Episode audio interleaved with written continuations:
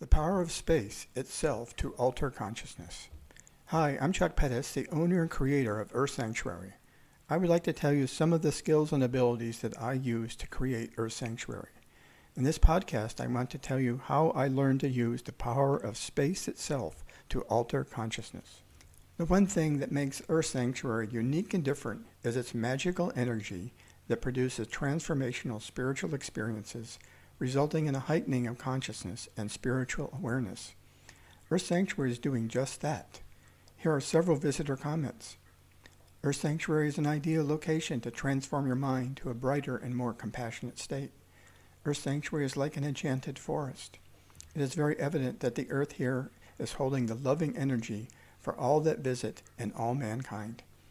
How blessed am I to be able to create a place for people to feel like this. I have a long-time interest in the power of space to alter consciousness. I got a BA degree in psychology from Carnegie Mellon University in Pittsburgh. I started there with a major in mathematics but switched to psychology when I took the Intro to Psychology class taught by the incredible and inspiring Sandra and Daryl Bem. Sandra was a pioneer in gender studies. Daryl did scientific research that proved ESP was real. During my psychology studies, I was particularly influenced by the works of Edward T. Hall, The Silent Language and The Hidden Dimension. These books revealed how the relationship of oneself to others and the surroundings affect behavior and feelings. In 1970, my last year at Carnegie Mellon, I was part of a group that built geodesic domes and inflatables for the first Earth Day.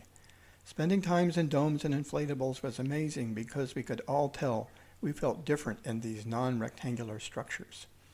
My mentor at Carnegie Mellon was John Paskevich, a design professor who had attended Buckminster Fuller's design department at Southern Illinois University. John turned me on to Fuller and sponsored a number of my independent study courses. I became inspired by Buckminster Fuller's vision of making the earth work for 100% of humanity. So I went to study at Buckminster Fuller's design school at Southern Illinois University at Carbondale.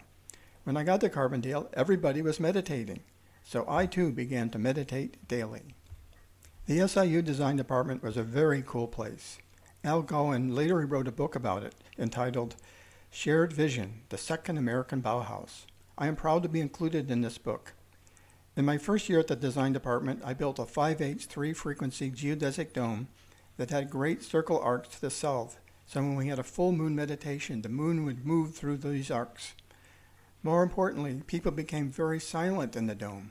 The acoustics were unusual. Without the corners of a rectangular building, the eye had to adjust to the spherical shape of triangles.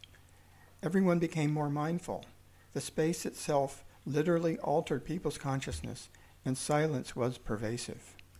When designing, making decisions about the space is fundamental.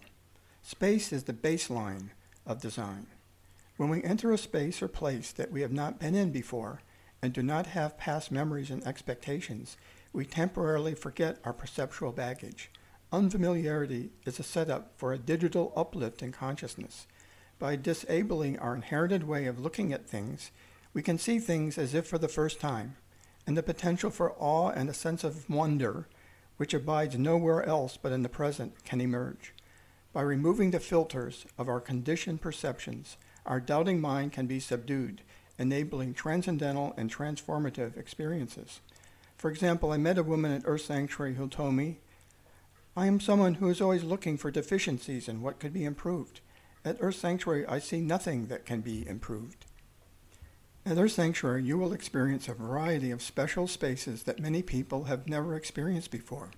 The dolmen, the labyrinth, the stone circles, the medicine wheels, the stupa, the ley line sculpture, all of these put you in a new kind of space that enables you to produce transformational spiritual experiences and a heightening of your consciousness and spiritual awareness.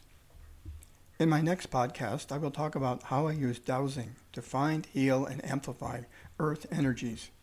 In the meantime, visit the Earth Sanctuary website, www.earthsanctuary.org, and plan your visit to Earth Sanctuary. Thank you for your interest in the skills and abilities that I use to create Earth Sanctuary.